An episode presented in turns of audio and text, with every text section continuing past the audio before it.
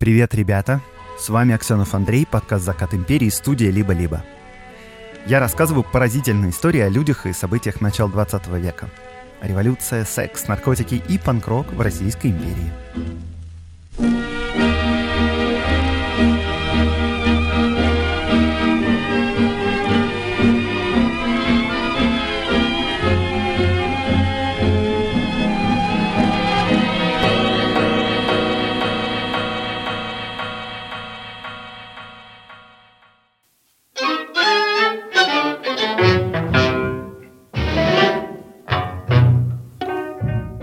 Слышите эту музыку? Она написана летом 1917 года русским композитором. И слушайте, да, но это же почти джаз.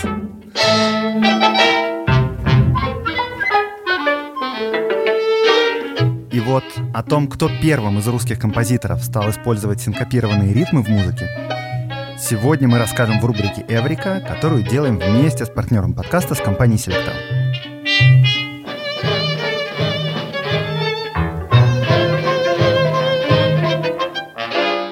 Этим человеком был, конечно же, самый прогрессивный из самых именитых русских композиторов, то есть Игорь Стравинский. И это хоть действительно похоже на джаз, но на самом деле еще не джаз. Это рэктайм. Точнее говоря, это то, каким видел рэктайм сам Стравинский. А рэктайм, в свою очередь, это папа джаза, и он как раз был супер популярен по всему миру первые 20 лет 20 века, и в России, естественно, тоже — но вот в России никто рэктаймы не писал. Не писал до 1917 года. И, в общем, неудивительно, что именно Стравинский взялся за рэктайм. И тут я сделаю очень громкое, сильно упрощенное, но на самом деле верное заявление. Вся современная поп-музыка выросла из джаза, не из классической европейской музыки. И вот на примере хип-хопа это очевиднее всего. И это касается и структуры треков, и гармонии в них, и разных штук типа соло, если есть соло. Но понятнее всего это родство видно по ударным. Ну, то есть, да, роль как бы бита в современной музыке — это чуть ли не самая главная роль. А в классической музыке э, как бы битов-то нет особо. И вот, возвращаясь к Стравинскому, как раз у Стравинского бит-то есть. Вот послушайте, например, кусочек из «Весны священной».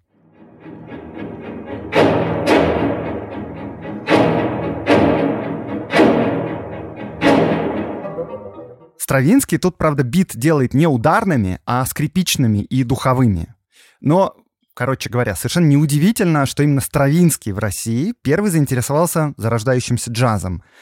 А вот джаз, в свою очередь, многое взял у европейской музыки. Ну, то есть музыканты африканского происхождения начали играть свои ритмы, взяв в руки инструменты симфонического оркестра. Короче говоря, джаз подарил нам современную поп-музыку, а Стравинский немножечко помог джазу адаптироваться в Европе. Игорь Стравинский, да, сам по себе был крайним новатором, но это ему не помешало использовать то, что было тогда в мировых трендах, потому что одно другому не мешает. Это умение важно и в искусстве, и в бизнесе, и в разработке тоже. Партнер подкаста «Провайдер облаков» и IT-инфраструктуры Selectel тоже внимательно следит за всеми важными мировыми трендами и внедряет новые решения как можно быстрее. Например, среди услуг есть ML-платформа, преднастроенная инфраструктура Selectel для обучения и развертывания ML-моделей. Она построена на базе облака Selectel с мощными видеокартами. Узнать больше о сервисах партнера подкаста компании Selectel можно по ссылке в описании выпуска. А еще подписывайтесь на телеграм-канал Selectel. Там не только новости IT, там еще разбираются всякие полезные кейсы. Например, как в Selectel переезжают компании, имеющие несколько десятков серверов. В общем, подписывайтесь на него. А еще призываю вас на свои лекции. Мы открыли продажу билетов в Риге, в Таллине и в Стамбуле в конце марта, начале апреля. А прямо в этот четверг я буду в Лондоне, затем Оксфорд, Гаага и Прага, а на следующей неделе Берлин, Варшава и Краков. Приходите ко мне на лекции, билеты еще есть. Я буду рассказывать про белую миграцию и про то, как проигранная русско-японская война помогла победить революции в России или не помогла, записывайтесь на лекции, зовите друзей, приходите. Все нужные ссылки в описании этого выпуска.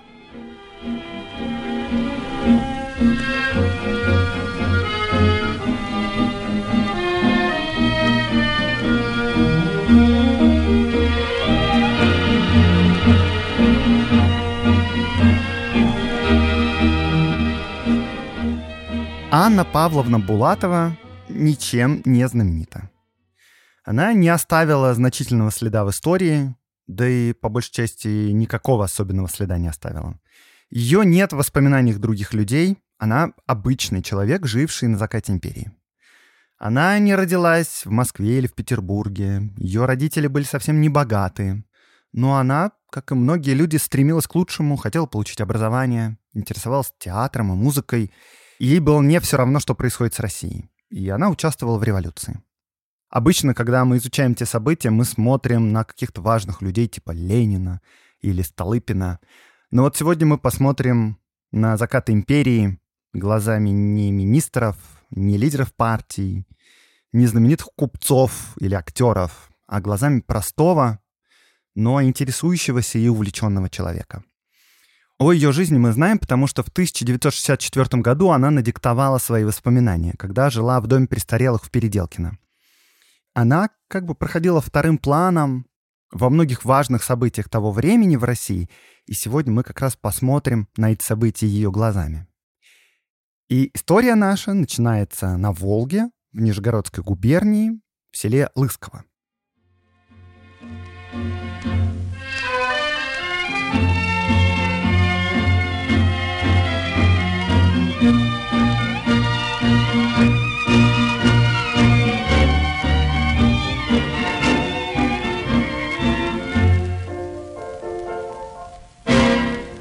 Лысково — очень богатое село на Волге. Тут живет 8 тысяч человек, и это важный речной порт.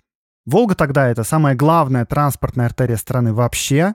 По Волге водят множество грузов от зерна до бакинской нефти, а зерно в России тогда главный экспортный товар. Так вот, в Лысково для перевалки на суда свозилось зерно с нескольких окрестных губерний, и, кроме того, проходящий трафик по Волге тоже давал много денег. И в Лысково съезжались на работу крестьяне со всех окрестных сел. А летом в навигацию тут была просто куча народу, грузчики, купцы, приказчики. И Лысково было таким богатым селом, что тут даже разбили городской парк. И вот здесь, в 1880 году, и родилась Аня Булатова. У нее были старшая сестра Саша и брат Вениамин, а отец, Павел Булатов, работал волосным писарем в уездном правлении. Причем волосные писари было запрещено брать дворян, потому что во времена Александра II, когда революционеры решили идти в народ, учить крестьян хорошему, правительство решило, что как раз ничего хорошего из этого не выйдет, и запретило дворянам занимать эту должность. И вот, получается, волосными писарями становились крестьяне, например, как отец Анны, и они были, на самом деле, очень одинокими людьми, потому что крестьяне их в свой круг уже не принимают. Ну и писарей сами, может, не хотят. Мы типа в люди выбились. А образованные их, естественно, тоже не принимают к себе. Ну, типа, иди, что ты пришел, пиши отчеты о взыскании податей, до свидания, давай. И какой выход из этого есть? Конечно, Павел Булатов, отец Анны, Саши и Вениамина, крепко пил. Еще в 82 году умерла его жена, то есть мама Ани, и Аня ее фактически не знала. Воспитание Вениамина и Ани взяла на себя старшая дочь Саша. Отец стал пить еще больше, и, конечно, он бил детей. И это все суперстандартная история для того времени. А вот дальше будет нечто нестандартное, потому что, когда Ане исполнилось три года, ее взяла на воспитание семья Калугиных. Они работали учителями в селе, и учителя — это люди интеллигентные и с образованием. У Калугиных не было своих детей, и об Ане они заботились, кажется, со всей душой, как о собственной дочери. Я не помню, чтобы кто-то из Калугиных когда-либо меня наказал за детские шалости, а я в этом возрасте была очень шустрой девочкой. Игрушки, обучение счету и письму, знакомство с игрой на фортепиано, елки к Новому году. Всегда чистое платьице, спокойная обстановка в семье. Таким было до 7-8 лет мое беззаботное детство в семье Калугиных. Анна тут упоминает елку к Новому году, но, конечно, тут имеется в виду Рождество. Не забывайте, она писала воспоминания о Советском Союзе. Короче, Ане сильно повезло. И везло ей так примерно до 8 лет. К этому моменту отец получил работу служащего в проходной компании «Зевеке» в Нижнем Новгороде и женился во второй раз, а у новой жены была еще четырехлетняя дочка от первого брака. Старшие дети, Саша и Вениамин, уже подросли достаточно и поэтому работали, и падчерице требовалась сиделка. Поэтому отец забрал Аню от Калугиных и поселил с собой в каюте на плавучей пристани, потому что жили они в каюте. И с этого момента у Ани началась новая жизнь. Она ухаживала за сводной сестрой, она мыла полы и посуду, она помогала готовить, а с 9 лет ее послали на заработки в другие семьи. Ну, тоже там мыть полы, воды наносить, все такое. Жизнь с новой женой у отца не сдалась, они постоянно дрались, и поэтому отец уже пил очень плотно и, конечно, бил Аню. Чуть позже они перебрались из каюты в дом в собственный в Канавино. Сейчас-то часть Нижнего, а тогда Канавино — это территория ярмарки. И с переездом жизнь Ани стала еще хуже, потому что мачеха завела птицу и скот. И теперь Ане нужно было еще и ухаживать за ними. Сестра Саша сбежала в монастырь и полностью прекратила общение с отцом и сестрой. Вениамин просто ушел из дома, а Аня была слишком маленькой, чтобы уйти. Но зато, поскольку она была грамотной, она нашла особенную специализацию. Ее нанимали читать псалмы у покойников у гроба, пока их еще не похоронили, и гроб стоит дома. А также еще по традиции именно девочек нанимали обмывать умерших детей. А детская смертность тогда была высокой. До половины детей умирали, не дожив до пяти лет. Короче, вот такая вот жизнь подростка. Представьте себе. И Ане, в принципе, даже повезло, что она читает псалмы возле покойников. Ну, деньги от этой работы, естественно, шли в семью, но кое-что удавалось припрятать, и Аня тайком покупала себе книжки, причем, естественно, она покупала самые дешевые. От детективов до житий святых и читала их в любое свободное время.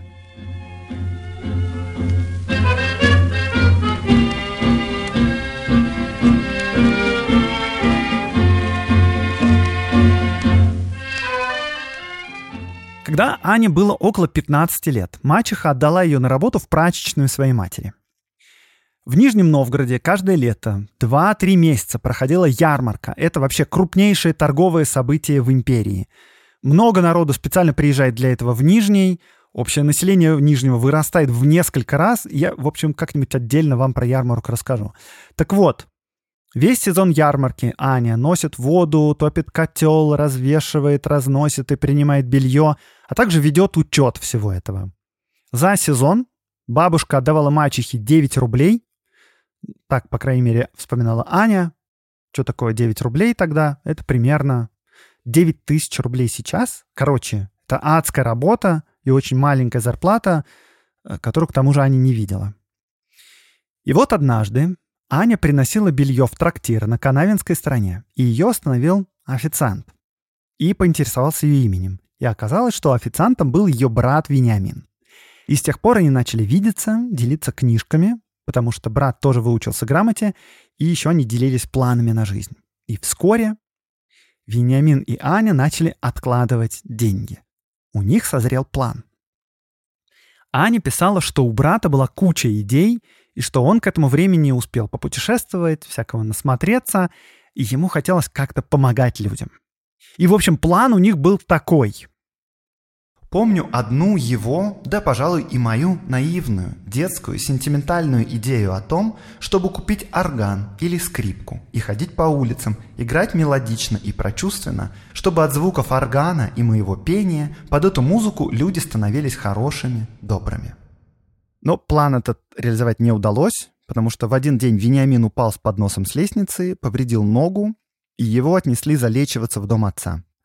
А еще чуть позже, опять относя белье, Аня встретила сестру Сашу, потому что Саша ушла из монастыря и работала в городе прислугой. И вот так вся семья собралась вновь. К этому времени у отца и его новой жены родилось еще две дочки, а старшая от прошлого брака, за которой ухаживала Аня, умерла. И Ань теперь ухаживает за младшими, ей примерно 16 лет. И что это значит? Пора думать о свадьбе. Ну и думает об этом, понятное дело, не сама Аня, а отец. Но сначала выдали старшую, Сашу. И вот как это произошло по воспоминаниям Анны. Тоже это супер стандартно по тем временам. Я же говорю, жизнь обычного человека. Сваха подыскала трех женихов, которых Саша совсем не знала. Судьбу Саши решила наша сестренка Дуня – Она вытащила из трех билетов на сватавшихся женихов билет с именем Алексей. Этот Алексей, кузнец Сормовского завода, стал мужем Саши, и она ушла из нашего дома. Вениамин залечил ногу и поступил учеником токаря на Сормовский завод. И вот это уже очень круто. Во-первых, средняя зарплата токаря в России — это 500 рублей в год. И это довольно круто. Ну и токари — это рабочая элита страны. Во-вторых, Сормовский завод — это промышленный гигант. Здесь собирают железнодорожные вагоны паровозы. Здесь строят пароходы. Здесь строят речные суда. И вот если вы в конце 19 века становитесь элитным рабочим на промышленном гиганте, то что это значит? Это значит, что, скорее всего, вы очень быстро познакомитесь с агитаторами социалистических партий, которые на этих заводах делают рабочие кружки и растят как бы из этих кружков профсоюзы. И вот Вениамин не просто знакомится с агитаторами, он, ну как бы с его желанием как-то сделать жизнь людей лучше, с его мечтами, становится сам одним из активистов местной социалистической ячейки. Тем временем Аню тоже начинают сватать. Местный сапожник убедил родителей отдать за него дочку. Э, сапожник был сильно старше и вдов, а убедил он вот чем. Он не потребовал приданного. А почему он не потребовал приданного? Ну, потому что Аня была молода. Самый сок. И дело было уже решено, но закончилось скандалом и даже дракой, потому что однажды этот сапожник еще до свадьбы на крещение пришел в дом Булатовых пьяный и стал к Ане приставать. Ну типа, ну какая разница, что ты ломаешься, дело все равно уже решенное. Аня спряталась от него под кровать, сапожник пожаловался родителям, Родители что стали делать? Они стали избивать дочь, естественно. Но тут пришел Вениамин, стал заступаться за сестру. И в итоге они оба ушли из дома, и их приютила у себя Саша, старшая сестра. Свадьба, сама собой, отменилась, но долго жить у Саши не вышло, потому что она после родов заболела и умерла, и умер ее ребенок. И Ане с Вениамином пришлось съехать. В общем, вот такая жизнь.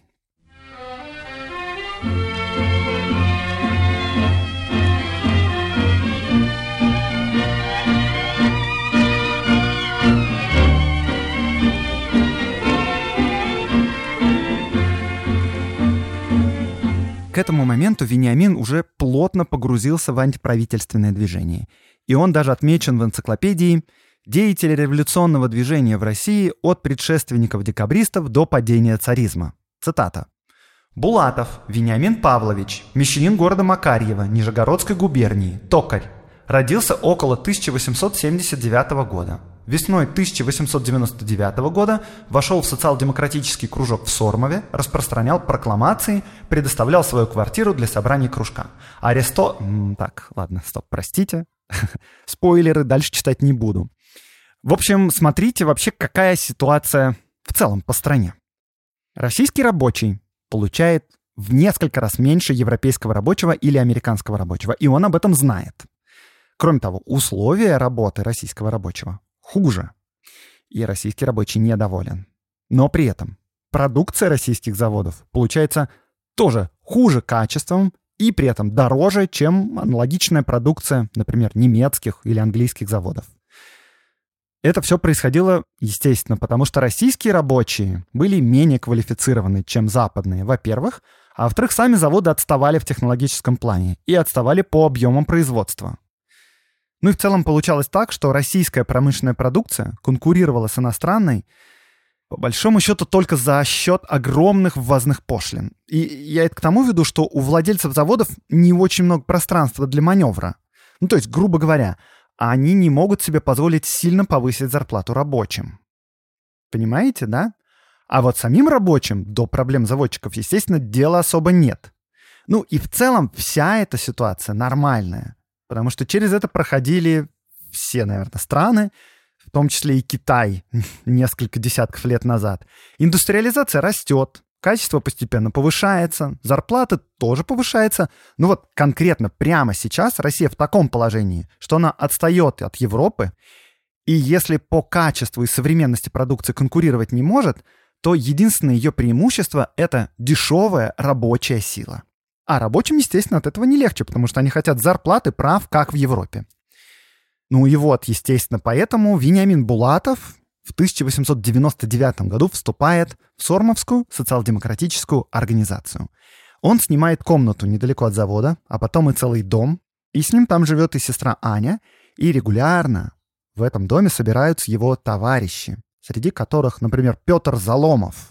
Он в одно время возглавлял Сормовскую социал-демократическую организацию, а еще этот Петр Заломов послужил прототипом Павла Власова из романа Горького «Мать». Короче, дом Вениамина Булатова стал, ну, не штабом, но одним из важных мест для нижегородских социал-демократов. Когда там революционеры проводили свои встречи, Аню просили дежурить на улице. Типа, не идет ли полиция? А еще Аня, например, приносила из Нижнего Новгорода в Сормово нелегальную литературу. Потому что Сормово, где находится завод, это как бы такой пригород. И еще она вспоминала, как она это делала. Она шла из Нижнего по дороге и громко пела песни. Ну, потому что вряд ли кто-то будет подозревать девушку-подростка, которая идет в рабочий поселок и распевает весело песни. Э, ну и да, кстати говоря, идти по улице, скажем, с работы и петь — это тоже норма.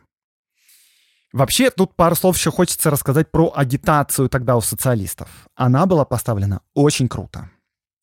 Значит, для самых образованных и самых серьезных людей были Маркс и Энгельс, или там полемика какая-нибудь, типа статьи Ленина по империокритицизму. Для более широкого образованного круга были нелегальные газеты. Для рабочих — специальные брошюры и листовки, написанные понятным для них языком.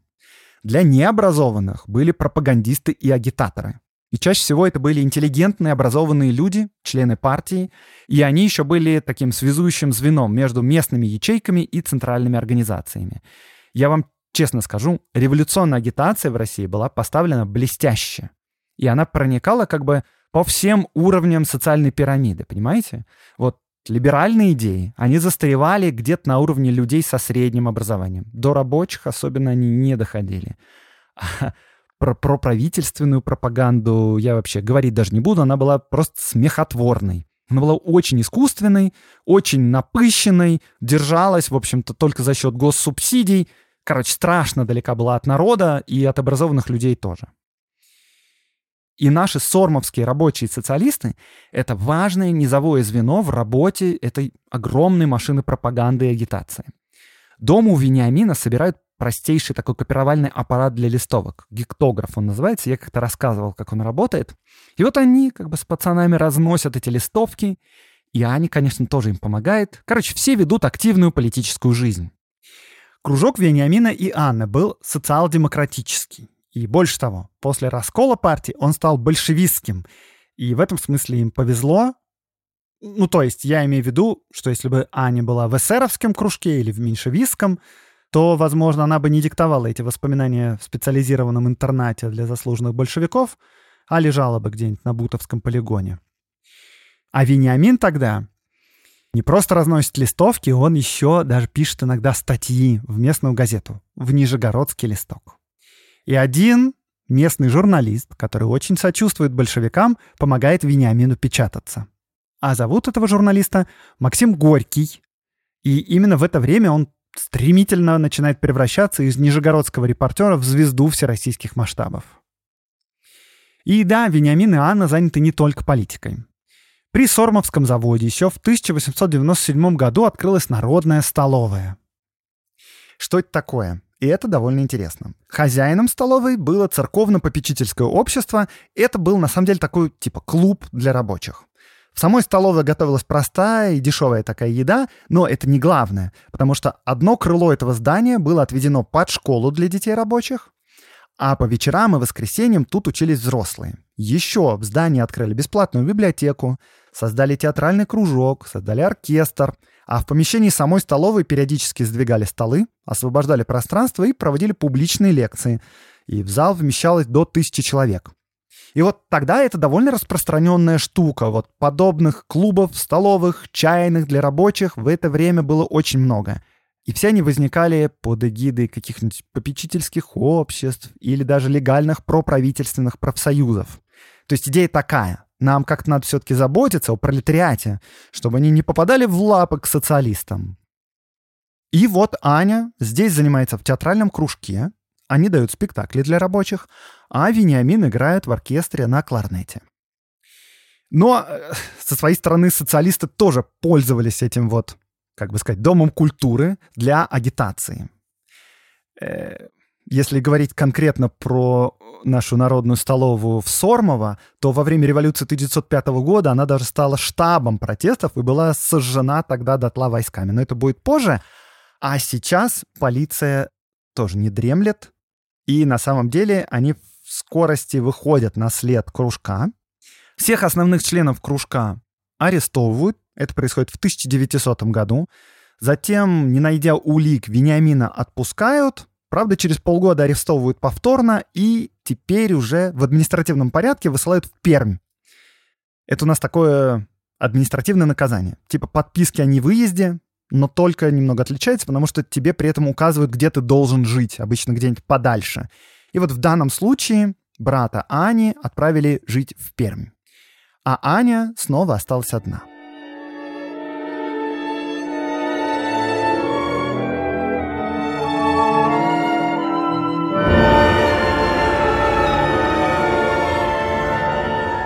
Я не очень знаю, как полиция узнала про кружок Вениамина, на чем они спалились, но могу вам зачитать выдержку из доклада министра юстиции Николая II. Осенью 1900 года среди рабочих расположенного близ Нижнего Новгорода завода Сормова появились в обращении произведения подпольной литературы. Помянутые сочинения распространялись членами тайного кружка, поставившего своей задачей возбуждение в трудящемся классе недовольства существующим экономическим и общественным строем с целью вызвать фабричное население на борьбу с капиталистами и правительством. Во главе означенного сообщества находились Антон Войткевич, 25 лет, дворянин, католик, холост, окончил курс Московского университета, тера тера тера тера там перечисляются фамилии, и вот в конце. Вениамин Павлов-Булатов, 22 года, мещанин, православный, холост, грамотный, токарь. И сестра последнего Анна Павлова-Булатова, 19 лет, мещанка, православная, незамужняя, грамотная, определенных занятий не имеет. Согласно данным расследования, руководители устраивали собрания рабочих, где путем бесед и чтения подпольных сочинений знакомили присутствующих с сущностью социалистических учений. Наряду с изложением поименованные обвиняемые раздавали ремесленникам для чтения и распространения запрещенные книжки. На допросах Вениамин и Анна Булатовы дали уклончивое объяснение. Вследствие изложенного я, согласно с мнением Министерства внутренних дел, полагал бы разрешить настоящее дело административным порядком с тем, чтобы выслать подгласный надзор полиции. И да, Ане самой повезло. Ее задержали, но не стали ссылать, а через некоторое время отпустили. Отпустили под негласный полицейский надзор. И вот тут в цитате был гласный надзор, а Аню отпустили под негласный. Слушайте, видите, такая история получается, что я вроде рассказываю историю Ани и Вениамина, а вместе с этим объясняю кучу вещей, которые тогда происходили. Ну, чем мы любим наш подкаст? Широтой контекста. Ну, короче, что такое гласный, негласный надзор? Гласный надзор — это такая форма административного контроля над человеком. Ему надо регулярно отмечаться в полицейском участке, к нему могли домой полицейские прийти, проверить, не уехал ли он куда-нибудь. А также полиция имеет право в любой момент сделать обыск. Ну, там еще много было запретов, типа нельзя занимать административные должности, и иногда определяли конкретное место для жительства. Вот в случае Вениамина так и сделали, его сослали в Пермь. А вот негласный надзор, под который попала Аня, это нечто совершенно иное. Технически он не накладывал никаких вообще ограничений на человека. Вся суть негласного надзора была в том, что человек не должен знать, что за ним следят. Но вообще полиция за тобой постоянно присматривает и пишет отчеты. Что ты делаешь, где живешь, с кем общаешься и так далее. Но через некоторое время Аня все-таки поняла, что за ней ведется секретный надзор. И понять вообще-то это было нетрудно.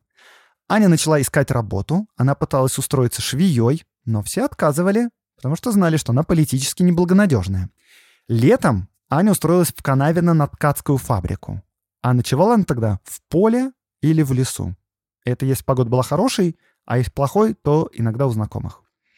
Звучит по сегодняшним дням довольно невероятно, но, вообще-то говоря, вполне реально на то время. не то чтобы удивительный какой-то факт. Но все это закончилось довольно быстро, потому что на фабрику пришла полиция, поговорила с начальством, и Аню уволили.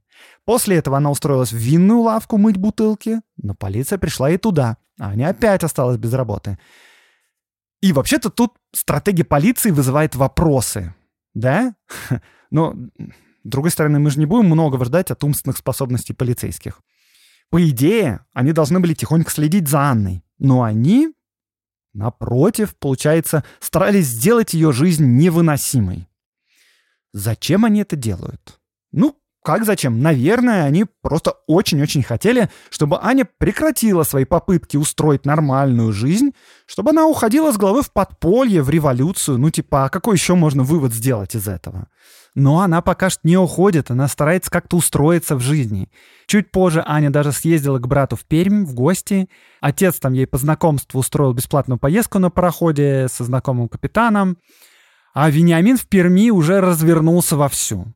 Он организовал кружок на Мотовилихинском заводе и распространял листовки. Короче, чувак руки не опускает.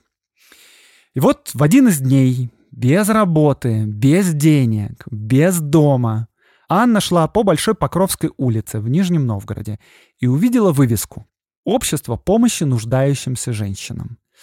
И она такая, о, ну это же для меня. Но на самом деле это не совсем для нее.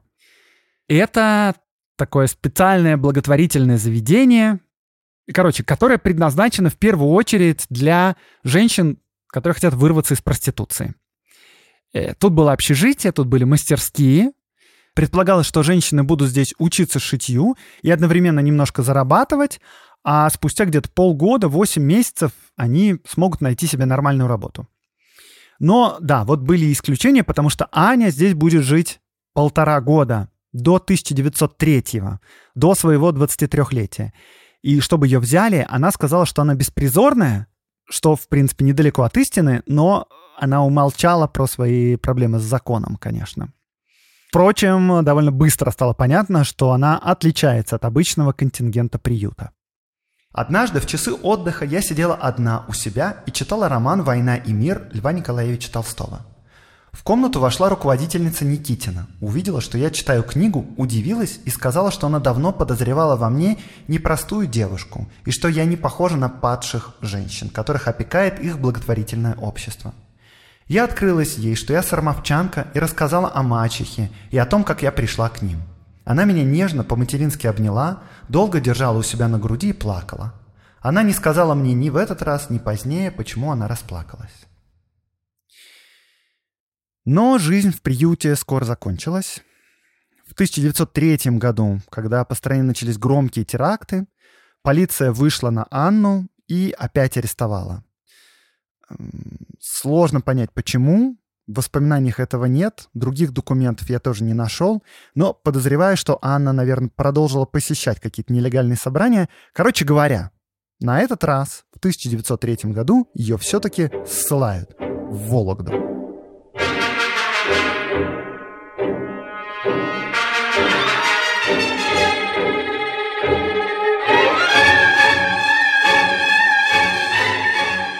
Как и у брата, у нее ссылка административная, то есть ей просто запрещено выезжать из Вологды, нужно отмечаться в полиции, но в целом она там предоставлена сама себе. А Вологда в это время — это прям-таки удивительное место. От какой-то великой мудрости именно сюда почему-то ссылали большое количество революционеров. И они, естественно, устроили здесь довольно серьезное общество — вот вспоминает, например, Анатолий Луначарский. Это будущий нарком просвещения в первом правительстве Ленина, потому что он как раз в это время тоже тут. Я получил приговор, сравнительно мягкий, ссылавший меня на два года в Вологодскую губернию. Сначала я поселился в городе Вологде. Колония ссыльных... Колония тут имеется в виду не как сейчас колония, а как бы сообщество, диаспора. Итак, колония ссыльных была в то время чрезвычайно блестящая и включала в себя ряд крупных людей. Там были Богданов, Шен, Жданов, Савенков, Ремезов, Щеголев, Крыжановский, Тучапский, Бердяев, Суворов и другие. Значит, Богданов — это одно время очень близкий к Ленину человек. Это будущий директор Института переливания крови. Очень интересный чувак. Савенков. Савенков — это СССР, террорист, будущий глава боевой организации эсеров, организатор убийства министра внутренних дел Плеве. Бердяев, известный философ. Ну, остальные имена сейчас не знакомы, но для того времени тоже очень громкие. Все эти чуваки, а также, естественно, целая куча других имен, которые сейчас нам вообще ничего не говорят. Все они поселились рядом, организовали клуб, общую столовую, тут читались лекции, тут организовывались дискуссии. Короче говоря, царское правительство создало в Вологде настоящий прямо университет революции. И когда Аня приехала сюда, то, конечно, она сразу попала в теплые объятия местного сообщества. Вот цитата из воспоминаний. В Вологде мы жили очень дружно. Всегда и во всем помогали друг другу. В больших политических спорах среди ссыльных я особенно не разбиралась и не могла участвовать, а была занята главным образом бытовыми делами колонии ссыльных. Было решено создать для ссыльных домашнюю столовую. Организацию столовой и работу в ней поручили нам с Евдокией Ивановной Шамуровой. Ссыльный юрист Жданов вручил мне деньги на расходы по организации столовой, и мы с Евдокией Ивановной с большим энтузиазмом отдались этой работе. Я продолжала одновременно шить для ссыльных и была постоянным чтецом книг на сходках и товарищеских встречах.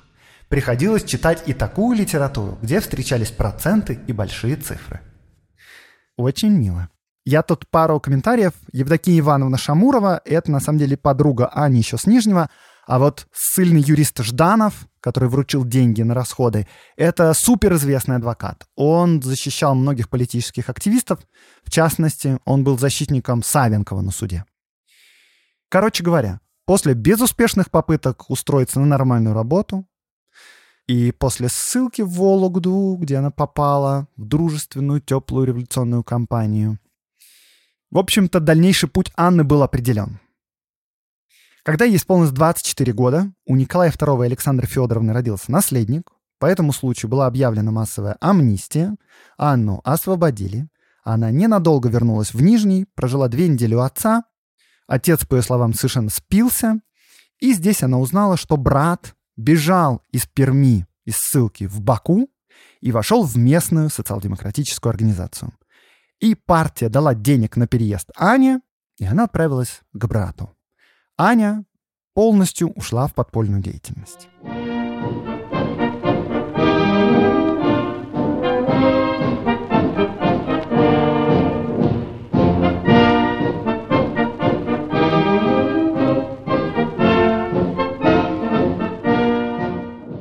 «1904 год. Баку. И это очень-очень жаркое время, прямо в буквальном смысле слова. Потому что здесь горят нефтяные вышки и хранилища нефти. Здесь горят дороги, по которым вывозят нефть с вышек, потому что на этих дорогах везде нефтяные лужи. Здесь даже горит Каспийское море, потому что залив возле Баку покрыт тонким слоем нефти. Все, короче, в дыму, тут полный ад. Здесь происходит просто масштабнейшая стачка. Рабочие на нефтепромыслах, стараясь принудить нефтепромышленников принять их условия, начали сжечь нефтяные вышки, а еще две конкурирующие социалистические организации здесь друг с другом борются за власть над протестом, и еще вышки горят и поэтому тоже. Короче говоря, тут полная жесть творится. Об этой стачке я рассказывал очень подробно во втором выпуске подкаста. Он называется «Как спор между революционерами разрушил нефтяную отрасль России». Слушайте этот выпуск. Но важнее тут вот что. Вениамин и Анна в самой гуще событий. И они на стороне большевистского комитета, потому что, как я уже сказал, тут большевистский комитет воюет не только с нефтепромышленниками, но еще и с меньшевистским комитетом. Аня работает в подпольной типографии в Баку. И тут тоже хочется сделать отступление, потому что эта типография — это самая знаменитая типография подпольная в Российской империи ever просто. У нее даже есть собственное имя — Типографию зовут Нина. Она нелегальная, потому что она не зарегистрирована. Любая типография должна быть разрешена губернскими властями. Если вы ее не регистрируете, то это сразу уголовное преступление. Даже если вы не печатаете там социалистические листовки, даже если вы там детские книжки выпускаете. Почему? Ну, потому что типография — это инструмент тиражирования информации. А государство у нас, понимаете, само хочет определять, какую информацию можно тиражировать, а какую нет. И поэтому просто создание такой типографии — это преступление. Так вот, Нина была такой крупной типографией, что обеспечивала нелегальной литературой вообще всю Россию. Тут печатали газету «Искра», и брошюры, и листовки. Больше того, Нина обеспечивала все основные потребности социал-демократов, так что когда у социал-демократов, у марксистов нечего было печатать, они даже по специальному соглашению печатали там литературу своих конкурентов, эсеров. Короче, типография Нина — это сила. И вот Анна как раз работала в этой типографии. А во время самой бакинской стачки Аня, конечно, в гуще событий. И вот на одной из встреч с рабочими их накрыли казаки — Аня попыталась сбежать, но ее арестовали. Три месяца она просидела в Баку в тюрьме. И, как обычно, в тюрьме, где было много политических, там образовались своеобразные такие курсы повышения квалификации для революционеров. Там велись, опять же, дискуссии, проводились лекции, и режим там был довольно мягкий. В бакинской тюрьме всех заключенных утром выводили во внутренний двор, и просто в этом дворе они тусовались до вечера. И Аня тут, конечно, тоже не на первых ролях. Вот она пишет. Бытовое обслуживание арестантов было на обязанности нас самих. Мне была поручена стирка белья. Товарищ Янукидзе был у нас старшиной. Он ездил вместе с надзирателями за покупкой продуктов. Каждый день на арестантском дворе проводили политические беседы и лекции. Янукидзе, если что, это крестный отец будущей жены Сталина, тоже будущий видный большевик. Расстрелян в 1937 году. И вот тут в тюрьме произошло нечто важное, потому что здесь Анна познакомилась со своим ровесником, с бакинским журналистом Александром Баженовым. Она о нем, на самом деле, говорит очень скупо, но после выхода из тюрьмы они поженились, и Анна стала ждать ребенка.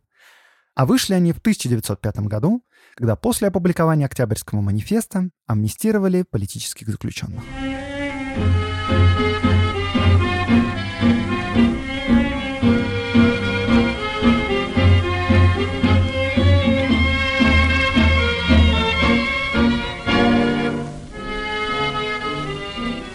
И здесь, ребята, воспоминания Анны Булатовой заканчиваются. Простите, пожалуйста, но у меня есть что про нее добавить и что добавить про ее брата Вениамина. Дело в том, что Вениамин Булатов — это мой прапрадед по материнской линии. И вот у нас в семье известно, что после освобождения Анна родила своего сына, его назвали Степаном. Они со всей семьей переехали в Екатеринбург, и там Анна с Вениамином участвовали в работе еще одной подпольной типографии. В 1907 году ее арестовали за хранение взрывчатых веществ и за хранение литер для типографии. И в тюрьме во время следствия у нее родилась дочка Александра. Дальше Анну приговорили к четырем годам каторги, а ее мужа к шести годам. Но муж подал прошение о помиловании. И я тут особенно акцентировал на слове «но», Потому что в среде профессиональных революционеров подать прошение о помиловании — это грубейшее нарушение революционной этики. Потому что ты не можешь ни о чем просить царя. Ты должен с гордо поднятой головой пройти все невзгоды, показывать пример того, что революционеры не сдаются, чтобы все видели, как царский режим мучает людей, которые просто хотят свободы. В общем, э, после такого ну, то есть после прошения о помиловании, человек просто исключался из среды революционеров, он подвергался полному остракизму, и да, Анна тоже порвала со своим мужем, она считает его предателем. Ну, а мужа помиловали, конечно. А, дальше. Анна на каторге. И это навсегда.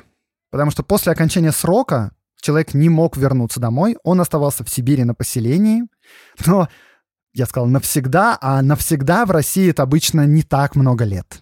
И в случае Анны навсегда означало до 1917 года. Потому что после революции всех политзаключенных освободили. Больше того, они теперь герои. И Анна возвращается в европейскую часть России и начинает бороться с мужем за детей, потому что дети у мужа, и там уже какая-то супер мутная история, ничего не понятно. Понятно, что с момента своего осуждения и до самого освобождения она детей не видела вообще. Дети от матери отвыкли. И там шла какая-то борьба, что происходило до конца неясно. Кажется, дочку Сашу, младшую, она отбила, но тоже ненадолго. И пара слов про моего прапрадеда Вениамина, про старшего брата Анны. Он в 1908 году тоже женился. Тоже он женился, естественно, на профессиональной революционерке, как иначе. И в том же 1908 году у них родился мой прадед Степан Вениаминович. Вениамин тоже был арестован, тоже сослан на каторгу, и в 1914 году он закончил жизнь самоубийством. Сын Анны Степан погиб на Второй мировой войне в самом конце. Александра, дочь Анны, во взрослом возрасте, насколько нам в семье известно, не общалась с матерью. Свои воспоминания Анна Булатова надиктовала в 1964 году в специализированном интернате для большевиков бывших политкоторжан, оставшись в полном одиночестве и ослепнув. И эти воспоминания долго лежали в пыльной такой папке у нас в семье на какой-то дальней полке, пока я их оттуда не вытащил. И как они попали, эти воспоминания, к нам в семью, тоже особо никто не помнит. И, кажется, их даже никто и не читал.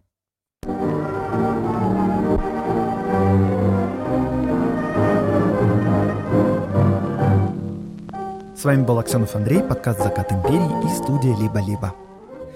Этот выпуск мне помогали готовить редактор Катерина Серебренникова, факт-чек Евгений Каланский, работа со звуком Семен Аксенов, взаимодействие с партнерами Ульнара Делекторская. Приходите ко мне на лекции, они уже очень скоро, очень вас жду. До встречи на следующей неделе.